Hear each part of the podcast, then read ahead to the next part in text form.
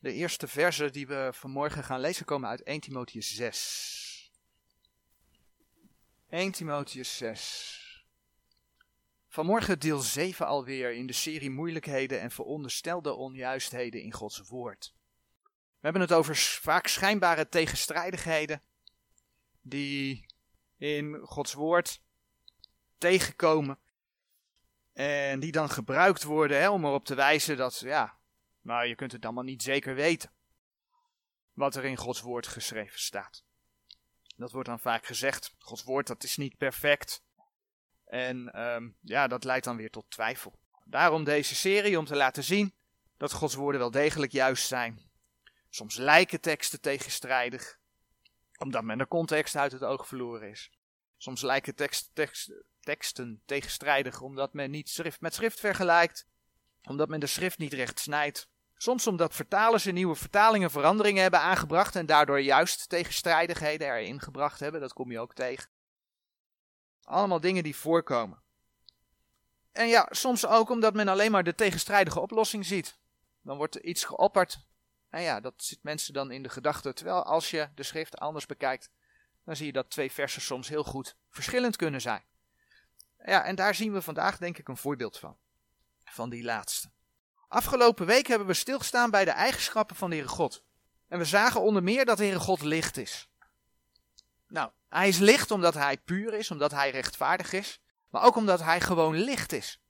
Het nieuwe Jeruzalem zal geen zon en maan meer nodig hebben, omdat de Heere God haar verlicht. En de volken die behouden worden, daar, daar spreekt openbaring 21 over, die zullen in haar licht wandelen. De Heer Jezus noemt zichzelf het licht der wereld. Heb je de Heer Jezus aangenomen, dan noemt de Heer jou een kind van het licht. En we hebben Gods woorden als licht op ons pad gekregen in deze duistere wereld. Nou, zo hebben we ook 1 Timotheus 6 gelezen, vers 15 en 16. En die versen willen we nogmaals lezen. 1 Timotheus 6, vers 15 en 16. Welke te zijner tijd vertonen zal de zalige en alleen machtige Heere, de koning der koningen en Heere der heren die alleen onsterfelijkheid heeft en een ontoegankelijk licht bewoont, de welke geen mens gezien heeft, nog zien kan, welke zij eer en eeuwige kracht. We lezen in vers 16 dus dat de Heere een ontoegankelijk licht bewoont. Maar wat moeten we dan met een vers, en dat gaan we opzoeken, met een vers als 1 Koningen 8 vers 12. 1 Koningen 8 vers 12. De Heere bewoont een ontoegankelijk licht, hebben we net gelezen. En dan lezen we in 1 Koningen 8 vers 12. Toen zei de Salomo, de Heere heeft gezegd dat hij in donkerheid wonen zou. dus enerzijds lezen we, de Heere uh, woont in een ontoegankelijk licht. En hier in 1 Koningen 8 vers 12 lezen we dat de Heere gezegd heeft dat hij in donkerheid zou wonen. Dat is toch in tegenspraak met elkaar, zou je, zou je zo zeggen. Maar nee, dat is niet in tegenspraak met elkaar. En daar gaan we vandaag naar kijken. De laatste tijd hebben we nog wel eens een keer gekeken naar Mozes die de tien geboden ontving. En wat het effect daarvan was op hem, wat het effect daarvan was op het volk Israël. Toen Mozes nog niet op die berg was, en dan bladeren we naar Exodus 19. Dus ja, er zit een stukje herhaling in vanmorgen. Alleen wel vanuit een andere uh, invalshoek. We benaderen een ander detail uit deze geschiedenis. Exodus 19, vers 18. Dat is voordat Mozes op die berg is en dan lezen we in dat vers. En de ganse berg Sinaï rookte omdat de Heere op dezelfde nederkwam in vuur. En zijn rook ging op als de rook van een oven en de ganse berg beefde zeer. Nou, dan lezen we dat Mozes die berg beklom, maar ook dat Mozes weer naar beneden komt. Ik ga er heel snel doorheen. En dan gaf Mozes de woorden van de Heere God door. En dat is onder andere wat we dan in Exodus 20 lezen. En dan lezen we wat het volk in Exodus 20, vers 18 en 19 tegen Mozes zei. En al het volk zag de donderen en de bliksemen en het geluid der bazuin en de rokende berg. Toen het volk zulk zag, weken zij af en stonden van verre. En zij zeiden tot Mozes, spreek gij met ons? En wij zullen horen en dat God met ons niet spreken, opdat wij niet sterven. Ja, en op dat moment heeft Mozes de Heere genaderd Zoals we in uh, vers 21 lezen. En het volk stond van verre, maar Mozes naderde, en dan komt hij, Mozes naderde tot de donkerheid, alwaar God was. De Heere God was dus in de donkerheid. Nou, daarnaast, daarna moest Mozes opnieuw op die berg komen. En dan lezen we in Exodus 24, vanaf vers 15, het volgende. Toen Mozes op de berg geklommen was, zo heeft een wolk de berg bedekt. En de heerlijkheid des Heren woonde op de berg Sinaï, en de wolk bedekte hem zes dagen. En ten zevende dagen riep hij Mozes uit het midden der wolk. En het aanzien der heerlijkheid des Heren was als een verterend vuur op het opperste dienstbergs in de ogen der kinderen Israëls. En Mozes ging in het midden der wolk, nadat hij op de berg geklommen was. En Mozes was op die berg veertig dagen en veertig nachten. Dus de heerlijkheid des Heren was op de berg, en daarom werd die berg met een wolk bedekt. En de Heere was in het midden van die wolk, want we lezen in dat gedeelte dat hij uit het midden van die wolk riep. En het bijzondere is dan op een gegeven moment dat Mozes die wolk in mag komen. En van buitenaf gezien, hebben we net ook gelezen, ervaarde het volk Israël dat als een verterend vuur. Nou, we weten dat het volk, ondanks dat ze al die dingen meegemaakt hadden, mensen zeggen tegenwoordig nog wel eens, als ik het allemaal maar kon zien. Nou, in de Bijbel lees je dat als mensen het zien en het meemaken, dat ze nog net zo goed de afgoden gaan volgen. Dat lees je ook in deze geschiedenis. Want terwijl ze dit gezien hadden, gaan ze op een gegeven moment die gouden kalf maken. Ze gingen dat gouden kalf vereren. Terwijl ze de woorden van de Here al kenden, want de Here had het allemaal al in Exodus 20 aan het volk bekendgemaakt. Toch gingen ze dat gouden kalf maken. Ze hebben dat gouden kalf gemaakt, ze vereren dat. Mozes komt naar beneden en die verbreekt dan die twee stenen tafelen die hij van de Heeren gekregen heeft. En Mozes gaat dan voorbeden voor het volk doen. En dan zitten we in Exodus 32. En dan tegen de tijd dat Mozes die twee nieuwe stenen tafelen gaat krijgen, dus, dus na die geschiedenis van het gouden kalf, dan zegt de Heer het volgende tegen Mozes in Exodus 33, vers 22. Sorry, vers 20. 33, vers 20. Hij zeide verder: Gij zoudt mijn aangezicht niet kunnen zien, want mij zal geen mens zien en leven. Nou, dat past heel goed bij het feit dat we gelezen hebben dat de Heere in een ontoegankelijk licht woont. 1 Timotheus 6, vers 16 was dat. Dus ondanks dat Mozes in de wolk is geweest, blijkt uit dit gedeelte, onder andere ook Exodus 3, vers 23, dat Mozes Gods aangezicht niet gezien heeft. En toch staat er juist van Mozes geschreven dat de Heer met hem sprak van aangezicht tot aangezicht. Dan bladeren we naar Deuteronomium. Deuteronomium 34 vers 10, dan kom je dat onder andere tegen. Deuteronomium 34 vers 10. Daar wordt over Mozes het volgende gezegd. En er stond geen profeet meer op in Israël gelijk Mozes die de Heere gekend had van aangezicht tot aangezicht. Hoe kan dat? Enerzijds, mensen kunnen Gods aangezicht niet zien, want dan sterven ze. En hoe kan hier dan staan dat Mozes gezien heeft van aangezicht tot aangezicht? Nou, we moeten beseffen, en dat is een onderwerp op zich, dat ga ik niet helemaal uitwerken, maar voor sommigen zal het bekend voorkomen, denk ik. We moeten beseffen dat de Heer in het Oude Testament verscheen als de engel des Heren. Passages die je daarbij zou kunnen opzoeken zijn Richteren 13 vers 18. Daar wordt de engel des Heren wonderlijk genoemd. Maar wiens naam is wonderlijk? Wonderlijk, raad, sterk God.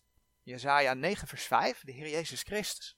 Je kunt daar ook bij opzoeken, Handelingen 27 vers 23 en Galaten 4 vers 14. En zo zijn er meer teksten, maar ik neem deze drie nu als voorbeeld. Als je die teksten uh, opzoekt en daar verder naar zou gaan zoeken, dan blijkt dat de Heer Jezus reeds in het Oude Testament verscheen, niet als mens op aarde, want daar kwam hij tijdens de periode van de Evangelie. Maar hij verscheen als de, niet een engel van de Heer, maar als de engel des Heren. En dan begrijpen we een tekst, en dan bladeren we naar nummerie, nummerie 12. Dan begrijpen we een tekst als nummerie 12, vers 8. In nummerie 12, vers 8 staat, van mond tot mond, en dat gaat dus ook over, over uh, Mozes, hè? Van mond tot mond spreek ik met hem en door aanzien en niet door duistere woorden. En dan komt hij. En de gelijkenis des Heren aanschouwt hij. Mooi hè? En de gelijkenis des Heren aanschouwt hij. Waarom dan hebt gij lieden niet gevreesd tegen mijn knecht, tegen Mozes, te spreken? Mozes sprak van aangezicht met aangezicht met de Heere, doordat hij een gelijkenis des Heren zag.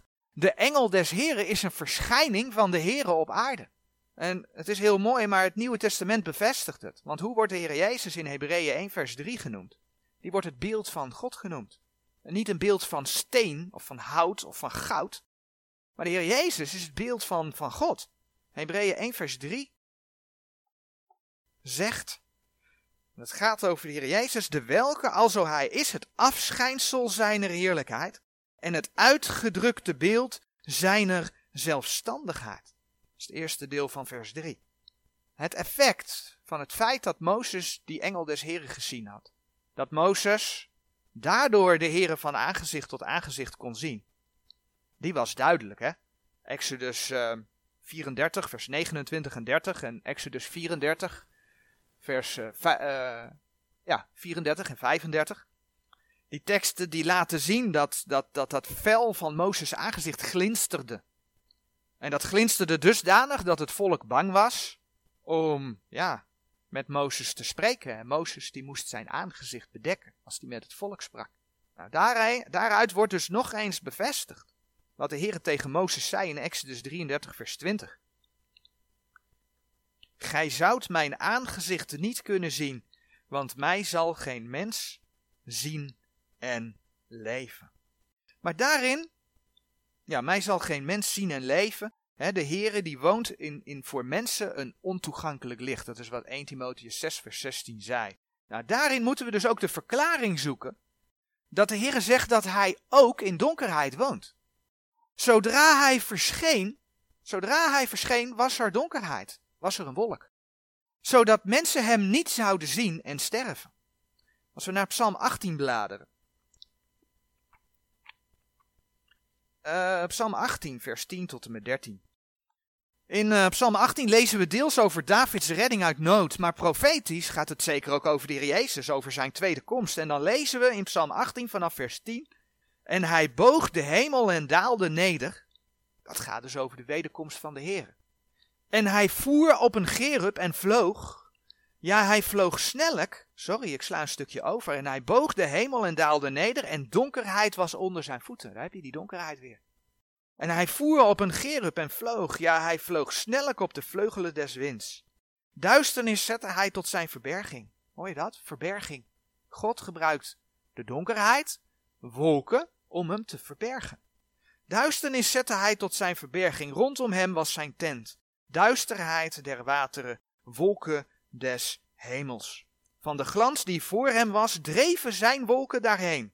Hagel en vurige kolen. Nou, we weten dat er een moment komt dat elk, uh, elk oog de Heer Jezus zal zien. Hè? Openbaring 1 vers 7 spreekt erover als hij terugkomt. Elk oog zal hem zien. Maar daar begint de dag des Heren niet. Als je in de profeten leest, Joel 2 vers 1 en 2 bijvoorbeeld, dan lees je dat de dag des Heren begint met dikke duisternis en met Gods toren, die over de aarde gaat. Daar kun je ook openbaring 14 vers 14 bij lezen. Joel 2 vers 1 en 2, openbaring 14 vers 14. Zolang de Heere zichzelf niet openbaart, omdat mensen van nature voor hem niet kunnen bestaan, verbergt hij zich in duisternis en wolken, zijn daar een instrument voor. Nou, we zien dat ook bij de inwijding van Salomo. Als we weer naar 1 Koningen 8 bladeren. 1 Koningen 8. De inwijding van de tempel van Salomo. 1 Koningen 8 vers 10 en 11. En in die versen lezen we 1 Koningen 8 vers 10. En het geschiedde als de priesters uit het heilige uitgingen, dat een wolk, uit, uh, dat een wolk het huis des Heren vervulde. En de priesters konden niet staan om te dienen vanwege de wolk. Dus vanwege de wolk konden ze niet staan. En wat staat er dan? Want de heerlijkheid des Heren had het huis des Heren vervuld. Die wolk, dat was niet de heerlijkheid des Heren. Die wolk was er alleen maar omdat de heerlijkheid des Heren het huis vervulde. En als de heerlijkheid des Heren het huis vervulde, als God daar aanwezig was, met zijn licht, had niemand van het volk daar kunnen bestaan. En daarom vulde dat huis zich met die wolk, zodat de mensen de Heere niet zagen en zodat zij niet dood neervielen. Dus ja, de Heere woont in een ontoegankelijk licht, 1 Timotheus 6 vers 16. Maar hij bedekt zich in bepaalde situaties met donkerheid en wolken, hè, zoals 1 Koningen 8 vers 12 zegt, opdat mensen niet sterven. Oftewel, beide teksten zoals ze staan, 1 Timotheus 6 vers 16 en 1 Koningen 8 vers 12, die kloppen gewoon. Gods woord is gewoon juist. Alleen daar zit wat achter. En uh, dat moet je zien in de context van Gods woord. Amen.